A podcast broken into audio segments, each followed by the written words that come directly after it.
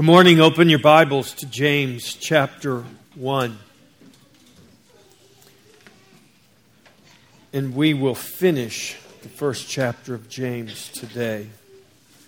My wife just reminded me that we started this series uh, through James on June 4th. So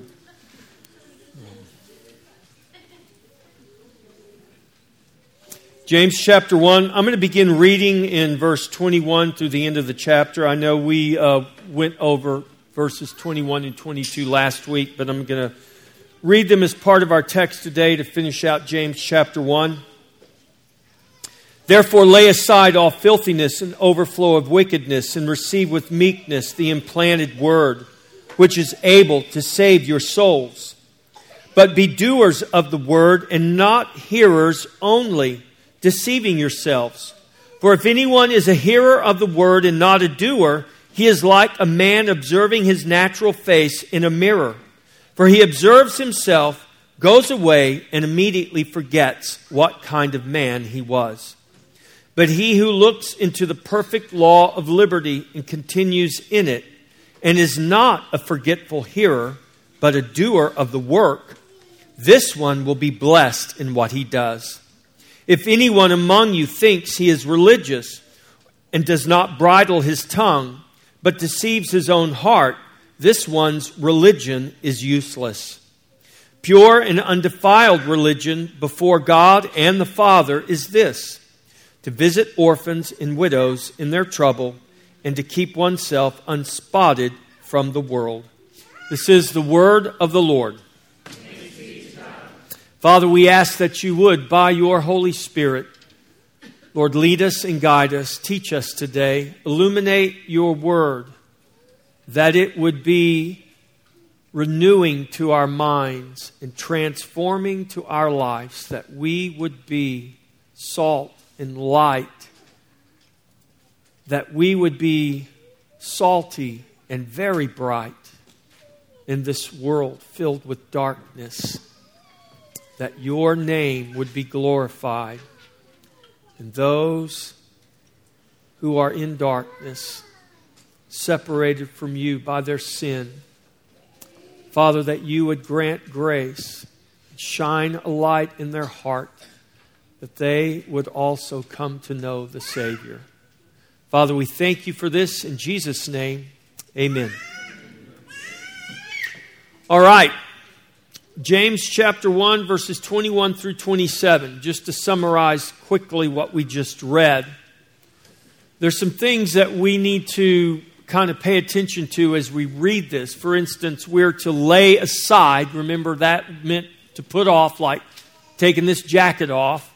We're to lay aside, we're to put off sin, and we're to receive with meekness Remember that word meekness means in submission to God. Receive with meekness the implanted word which is able to save your souls.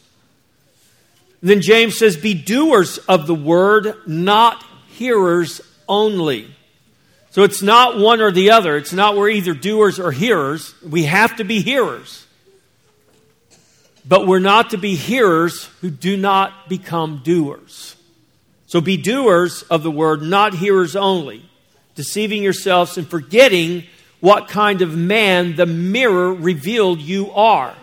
So, the mirror James talks about here is the Word of God. The Word of God is the mirror. In the temple, and the tabernacle, the laver of water was that polished uh, piece of metal, that giant laver, that bowl, and when the priest would look into it, they would see their reflection. It was symbolic of the Word of God. It's what the Word of God does. When we look into the Word of God, it reveals who we truly are. So we're to look into the perfect law of liberty, the gospel word, and continue in it. We're not to be hearers only, we're to be doers. We're to continue in that word, not as a forgetful hearer, but as a doer of the work. So, doers of the word and doers of the work. And then James says, and so that man will be blessed. And so we will be blessed in what we do. If you think you are religious, and I want to point out, and I'll point this out again, because the word religious and the word religion in our modern culture has become a derogatory uh, term even among Christians. But this word religious is not a derogatory term to James. He says, if you think you are religious, but you do not bridle your tongue, your religion is useless. And then he goes on and he says, pure and undefiled religion before God and the Father. Basically, what he says, it gets its hands and its feet and its whole self involved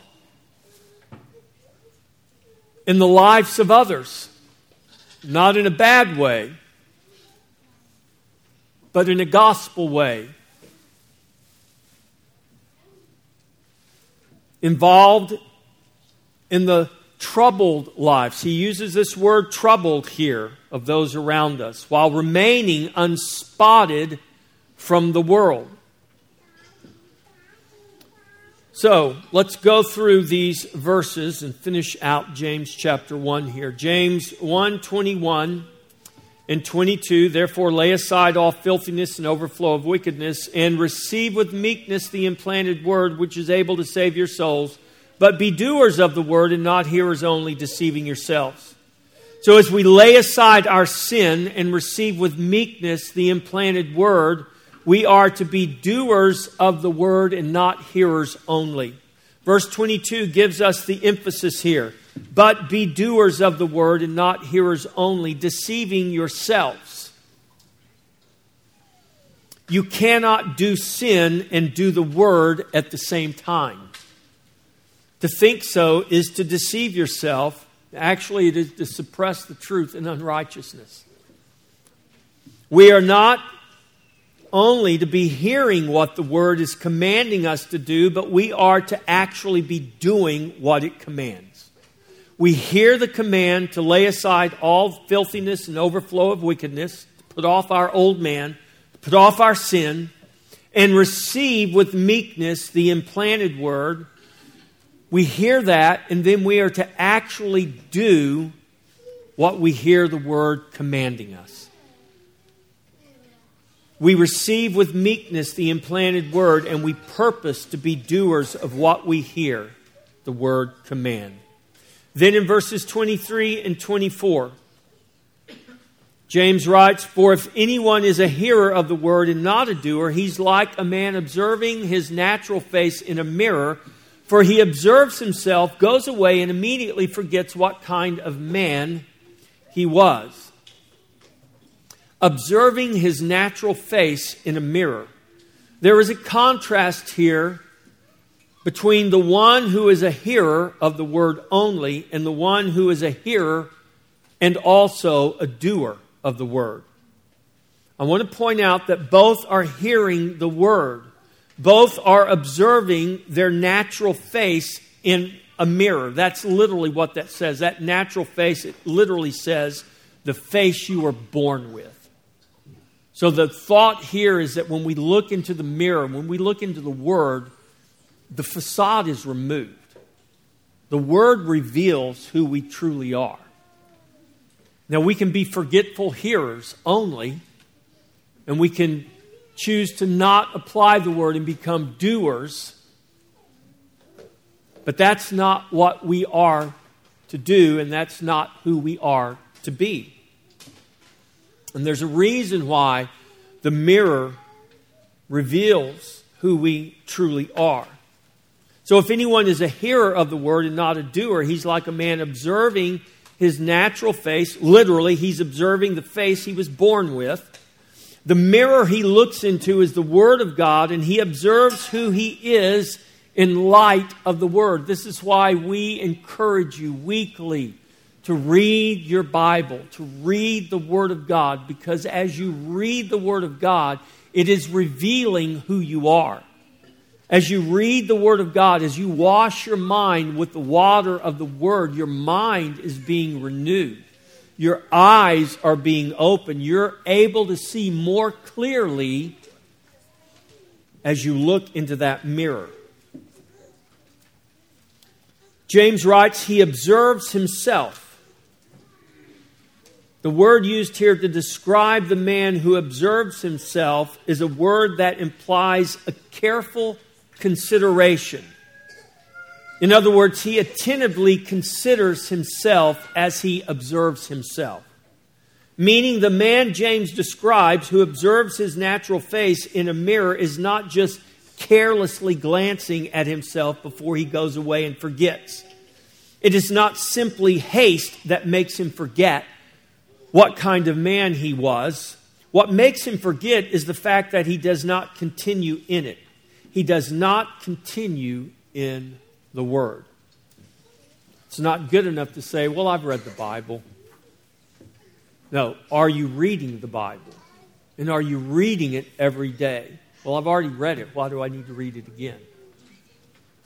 Well, that should give us the answer. If you don't know why you should read the Bible every day, my encouragement to you is begin reading the Bible every day. And keep reading it.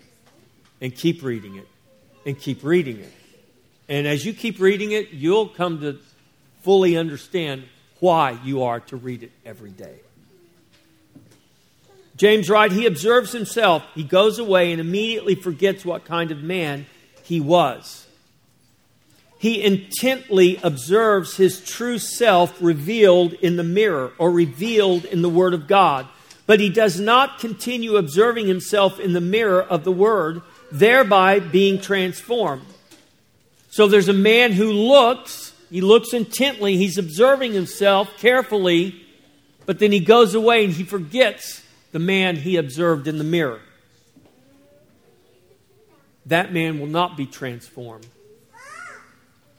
He goes away. He immediately forgets what kind of man he was. He forgets what he intently observed. He forgets what the word revealed about himself. He heard and considered who he was in light of the word, but he did not act upon it to become a doer of the word. He did not continue in it. Therefore, he immediately forgot what kind of man he was. The Word of God is our mirror that reveals who we are. It reveals our true self, the face we were born with, the face that needs to be born again, the face that needs to be continually conformed to the image of the Lord Jesus Christ. Think about how often you look in a mirror every day. You get ready to go somewhere, you look in the mirror to make sure everything's where it's supposed to be. You know, some of you aren't blessed like me. I never have to look in the mirror and wonder if my hair's out of place. But think about how many times we look in the mirror to make sure that we're ready for whatever it is we're getting ready to go do. What if we looked into the mirror of God's Word as often as we looked in a, in a glass mirror?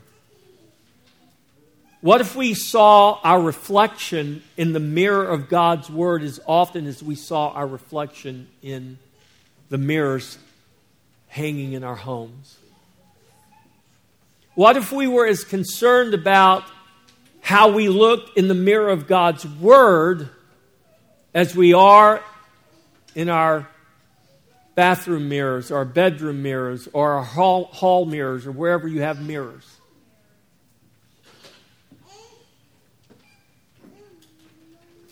Second Corinthians 3 17 through 18. Paul writes, Now the Lord is the Spirit, and where the Spirit of the Lord is, there is liberty. But we all, with unveiled face, beholding as in a mirror the glory of the Lord are being transformed into the same image from glory to glory, just as by the Spirit of the Lord. We are to continue beholding as in a mirror the glory of the Lord, so that we are continuously being transformed into the same image from glory to glory. As we continue our gaze into the mirror of God's Word, we will be more we will more clearly behold the glory of the Lord. Where is that glory to be seen? Who do you see when you look in a mirror? You see yourself. When you look into the mirror of God's Word, who are you to see? You are to see Christ. And so the idea here is that the glory you are to see, the glory of the Lord you are to see when you look in the mirror of God's Word, is Christ in you, the hope of glory. When you look into the mirror of God's Word, do you see Christ in you? And of course, we know that we are all failed, fallen creatures. And none of us are perfect image bearers of Christ's glory. But what Paul teaches us, what James is, is telling us to do here, what James is writing about, is that we are to not be men who look into the mirror of God's word and then go away and forget who we were but that we continue looking into that mirror. And as we continue looking into that mirror, Paul writes that we will be transformed into that same image of glory the glory of Christ who is in you. This is the transformation that takes place as we read God's Word, study God's Word, pray God's Word, meditate on God's Word, find ourselves and immerse ourselves in God's Word. We are to continue beholding as in a mirror the glory of the Lord so that we are continuously being transformed into His image. If we do not continue in the Word, we will forget what kind of men we were. We will forget that we are men in need of a Savior we must remember our need for His grace and the redemption found only in Jesus Christ and the cleansing power of His blood. Therefore, we must never forget what kind of man we were. And we must always remember who we are now by God's grace in Jesus Christ. James 1:25 But he who looks into the perfect law of liberty and continues in it and is not a forgetful hearer but a doer of the work this one will be blessed in what he does. But he who looks into the word translated looks in verse 25 is a different word than the word, than the word translated beholds in verse 23 and 24.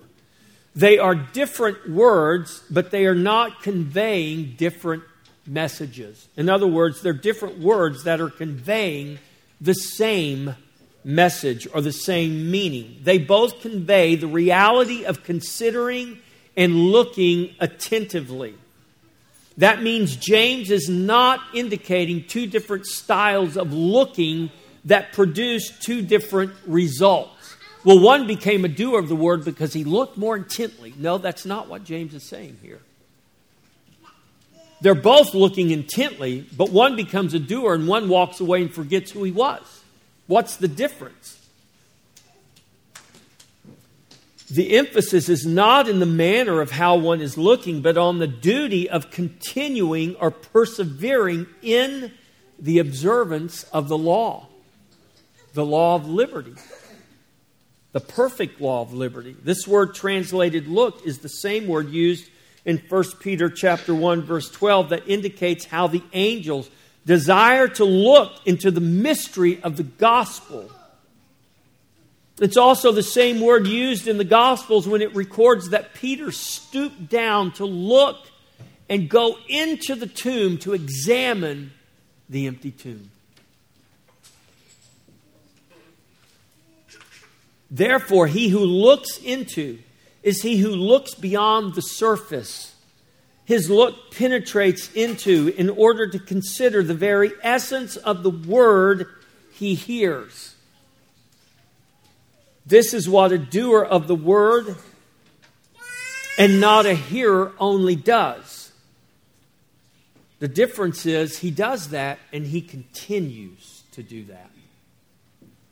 He looks into beyond the surface and then continues in it. But he who looks into the perfect law of liberty, what are we looking into? What is James telling us to look into? He's telling us to look into and to continue in the perfect law of liberty.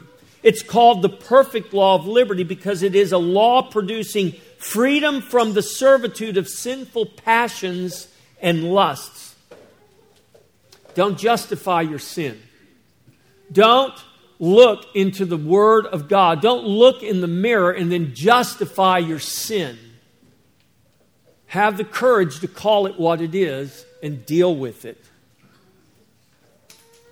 The perfect law of liberty is not just the moral code of the Old Covenant Mosaic law, but it is the perfect law of liberty proclaimed and made known in the gospel of Christ. The Mosaic law had no power to deliver you from sin. It could only magnify your sinfulness and ultimately point you to the one who would and could deliver you. This perfect law of liberty is the law of the Spirit of life in Christ that sets us free from the law of sin and death. The perfect law of liberty delivers us from the law of sin and death that is working in our flesh to enslave us to our fallen nature.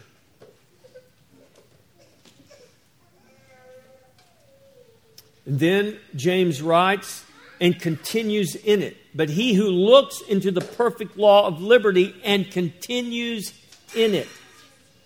It's not only looking attentively into the perfect law of liberty, but it's continuing in it.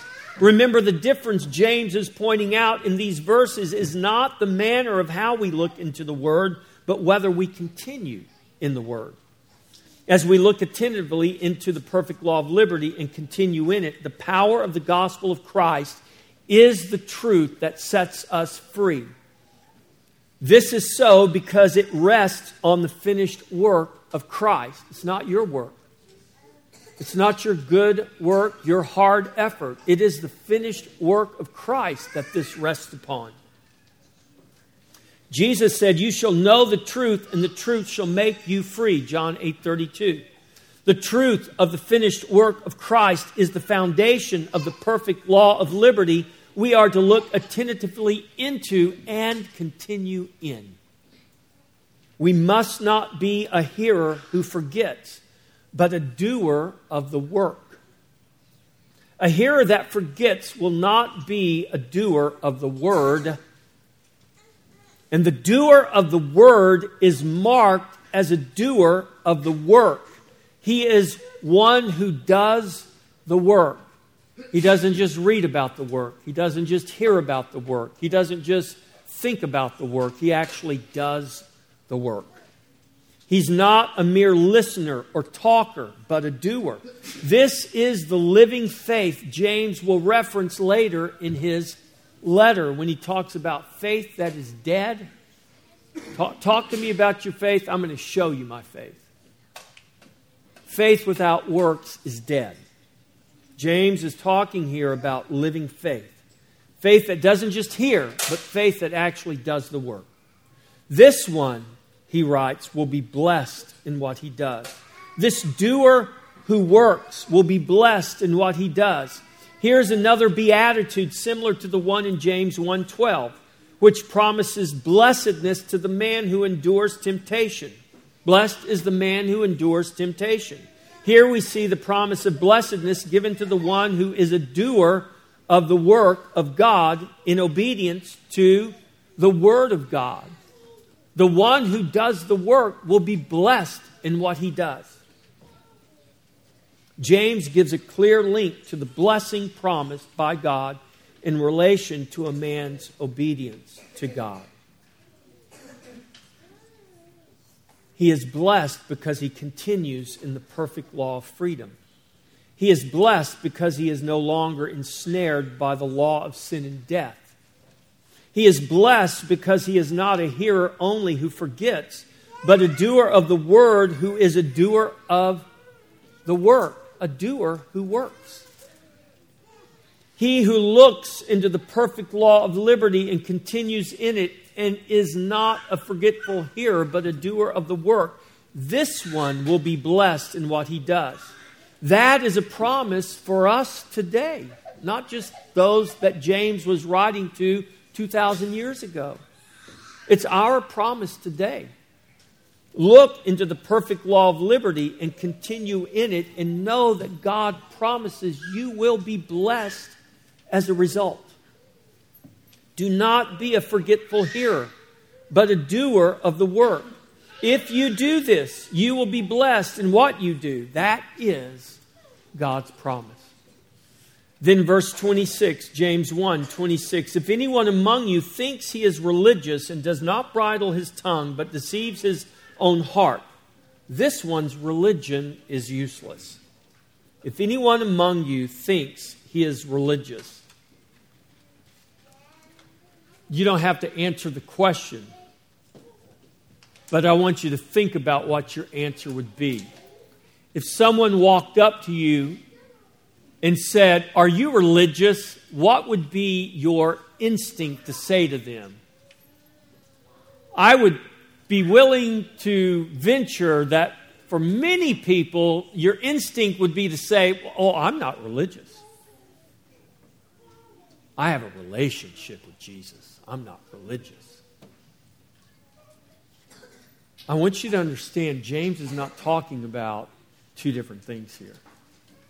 He's not talking about being religious and you not having a relationship with Jesus. He's talking about you having a relationship with Jesus and actually being properly religious. Don't be afraid of that word. Don't let the culture define how you read the Bible. You let the Bible teach you how to hold these words and these concepts in their proper place. Don't let the world do that for you. Go to the Word and let the Word teach you how to properly understand what it means to be religious and have a true, pure, undefiled religion. If anyone among you thinks he is religious, James is not speaking derogatory about being religious. Religion and being religious in our modern context is often seen as a derogatory in a derogatory light even among Christians. For James, being religious was not a negative unless one was false and, hypocrit- and hypocritical in his religion, thus making it useless. That's what James says it becomes. The one who thinks he is religious is one who thinks he is devout, devoted. Uh, I'm sorry. The one who thinks he is religious is one who thinks he is devoted to proper expression of religious beliefs and practices. Nothing wrong with that to believe that you are devoted to a proper expression of religious beliefs and practices. Just make sure that you really are. For example, being religious in the form of external observances of public worship with its religious ceremony and practices. That was common and expected in the church that James is addressing. This wasn't a weird thing. He wasn't trying to use language that, that was going to be confusing to them. It is to be our joyful habit, for example, and our reasonable act of worship to be a part of public worship by assembling with the body each and every week. God commands it. You should not, however, think that your regular attending saves you because it does not. Jesus saves you. If Jesus has indeed saved you, though, you should be gathering with his body to worship him each week as part of the proper expression of your religious belief. That proper expression must go beyond our weekly gathering and also apply to our inner life and our outer witness. So, your proper expression of religious belief has got to go beyond this gathering here. It's got to translate into what's happening in your heart and what's coming out of your fingers and your mouth and your toes. Anyone among you who thinks he is religious and does not bridle his tongue but deceives his own heart, this one's religion is useless.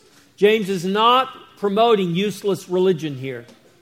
He's telling us how to make our religion useful.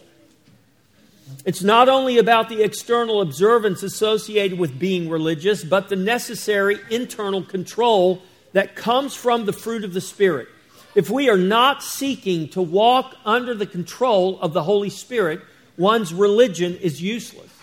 In Ephesians chapter 5 verse 17, when Paul says that be not drunk with wine in which is dissipation, but be filled with the Spirit, he's using a metaphor there that everyone could and can today understand.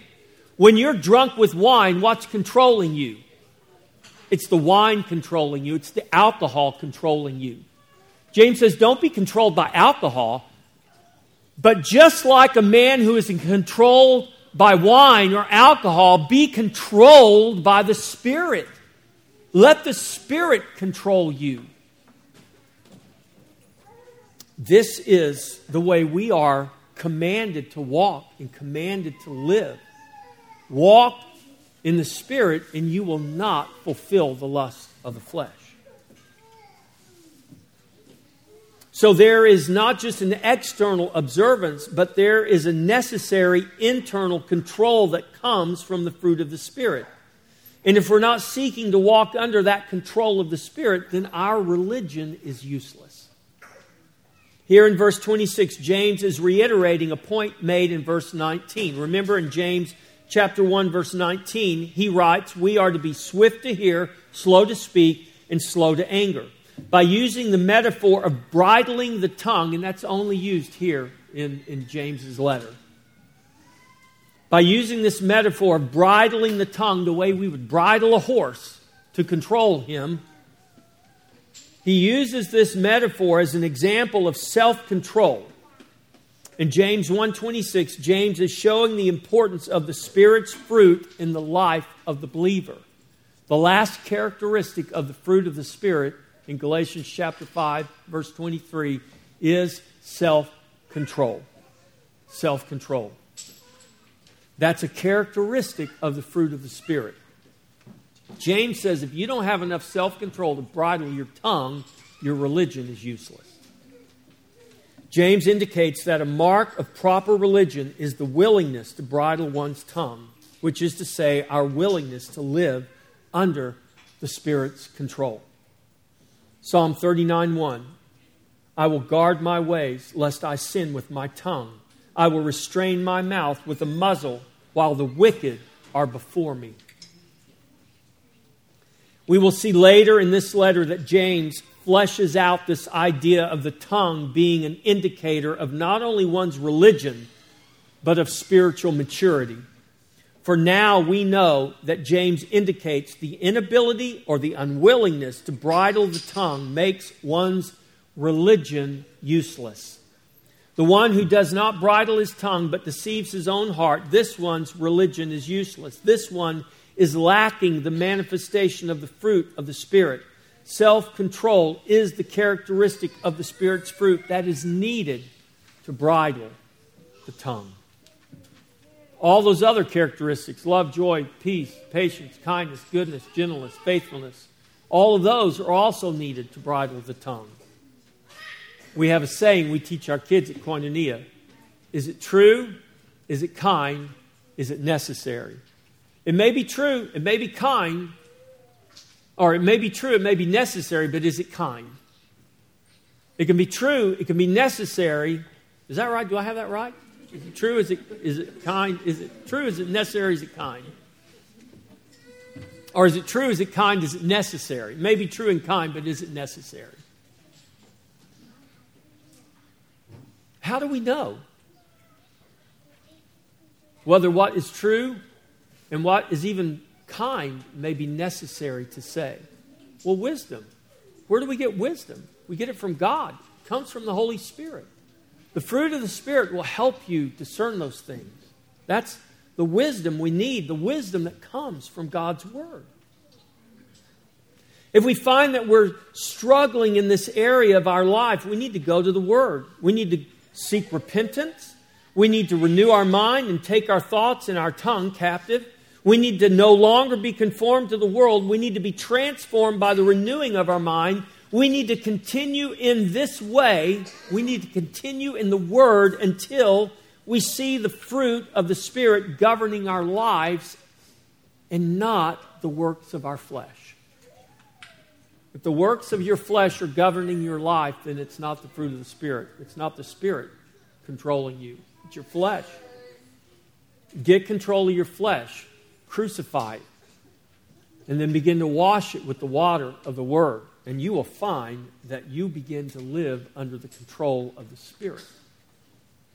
If the fruit of the Holy Spirit is not governing our life as indicated by a tongue that will not be bridled, then our religion is useless.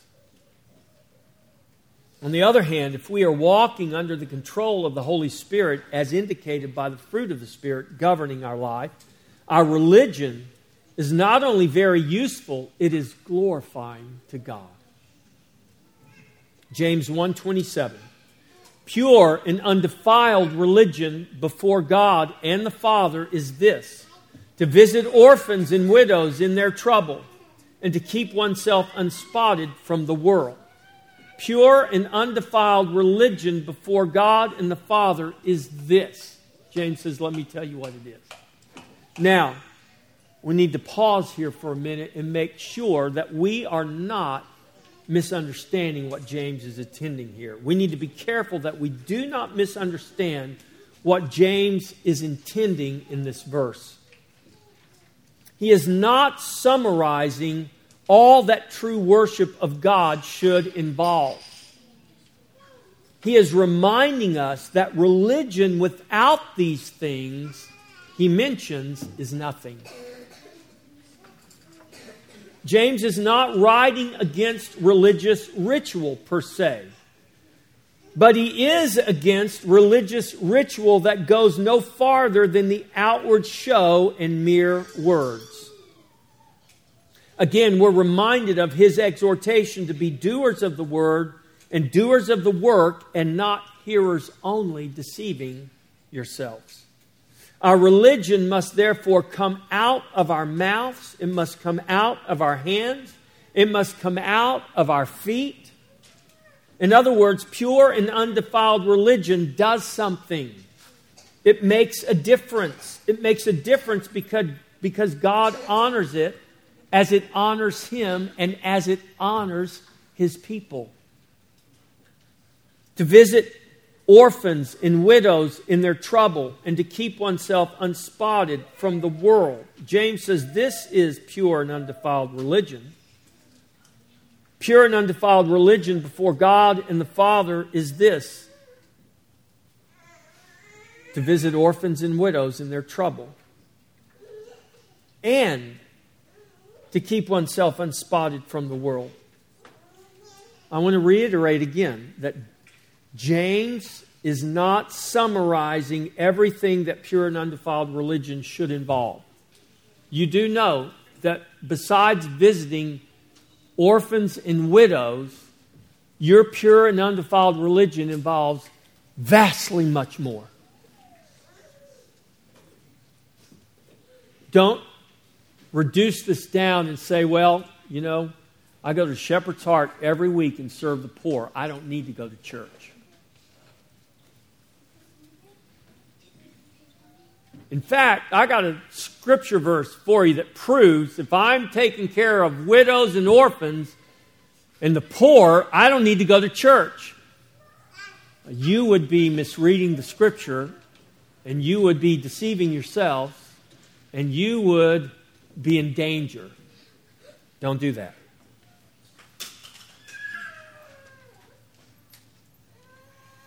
He's not saying that you are good if you just visit widows and orphans or minister regularly at our food pantry. He's saying that you are not obeying God's word and you're not reaching out and touching those around you, even those among us most vulnerable if you just come here and say, I'm good, or if you just go there and say, I'm good. Neither one of those is correct.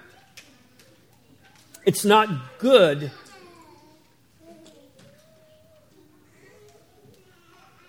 to just do one or the other. It's not good enough. It's, that's not pure and undefiled religion. That's not good, and you need to re examine your religion because it may be useless, James says. And if we have ever lived in a time, in our lifetimes, when we need useful religion, it is today. We don't need a bunch of useless religion. That's what the world thinks your faith has become. That's what the world thinks the Bible has become a useless religious relic that is not relevant to anything in our world any longer. That's what the world thinks. Don't fall into that dangerous thinking. We're not the first generation that thought that, and we will not be the last generation to think that. Because man is born every generation into sin, and guess what man has to do?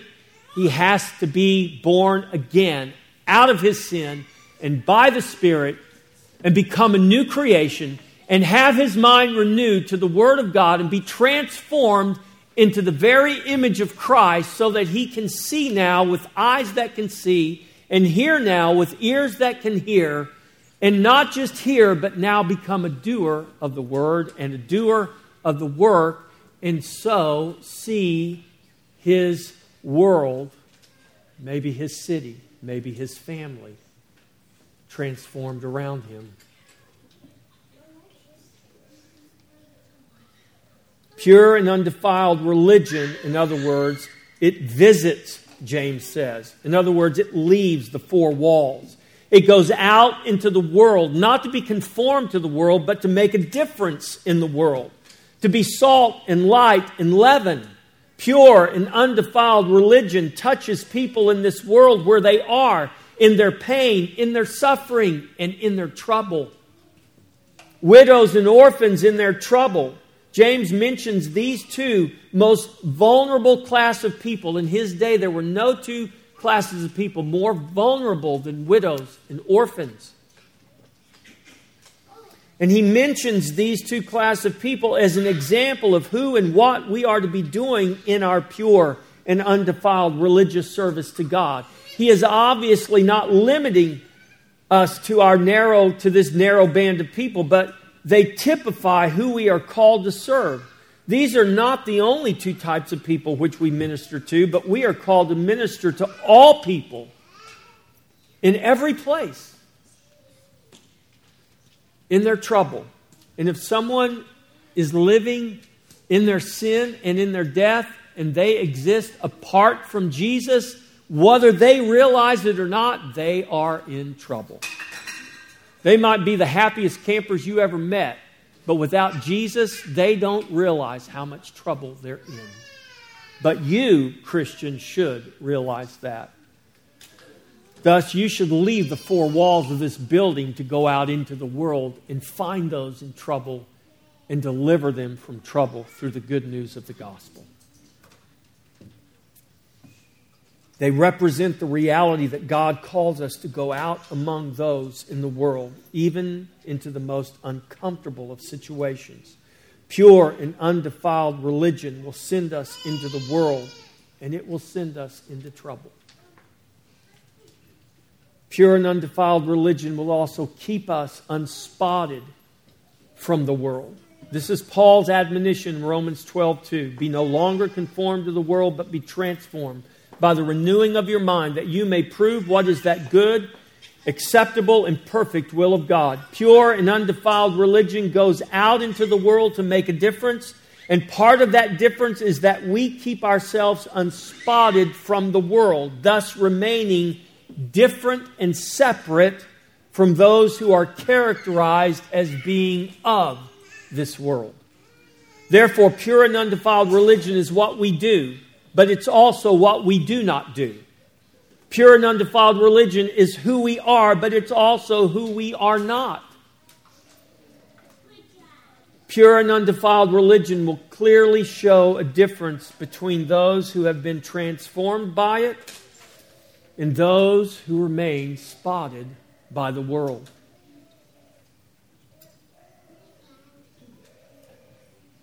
Therefore, lay aside all filthiness and overflow of wickedness, and receive with meekness the implanted word, which is able to save your souls. But be doers of the word, and not hearers only, deceiving yourselves. For if anyone is a hearer of the word and not a doer, he's like a man observing his natural face in a mirror, for he observes himself, goes away, and immediately forgets what kind of man he was. But he who looks into the perfect law of liberty and continues in it, and is not a forgetful hearer, but a doer of the work, this one will be blessed in what he does. If anyone among you thinks he is religious and does not bridle his tongue, but deceives his own heart, this one's religion is useless. Pure and undefiled religion before God and the Father is this to visit orphans and widows in their trouble, and to keep oneself unspotted from the world. In the name of the Father, the Son, and the Holy Spirit. Amen. Please stand to receive your charge.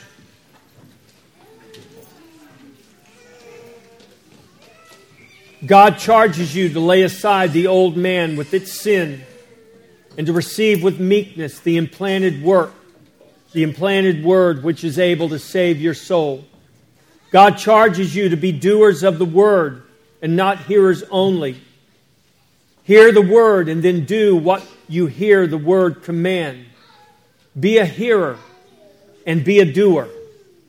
God charges you to look into the mirror of His Word and allow His Word to reveal your true face. And do not forget, for we all need redemption in Christ. God charges you to not only look into the perfect law of liberty, but to continue in it. Remember what you hear in His Word, and then be a doer of the work. Know that if you do this, you will be blessed in what you do. God charges you in all your religious zeal to bridle your tongue, to live under the Spirit's control.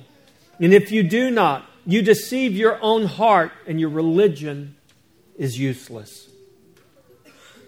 Don't live with useless religion.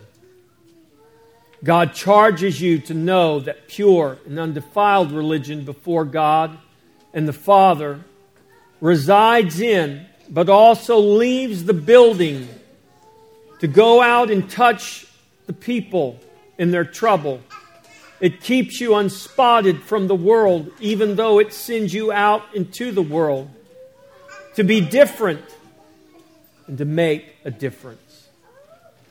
God has charged you to pray and to work and to believe that you will see His kingdom come, His will be done on earth as it is in heaven. Amen. Amen. Let's sing our thanks to God. Praise God from whom all blessings flow. Praise Him, all creatures here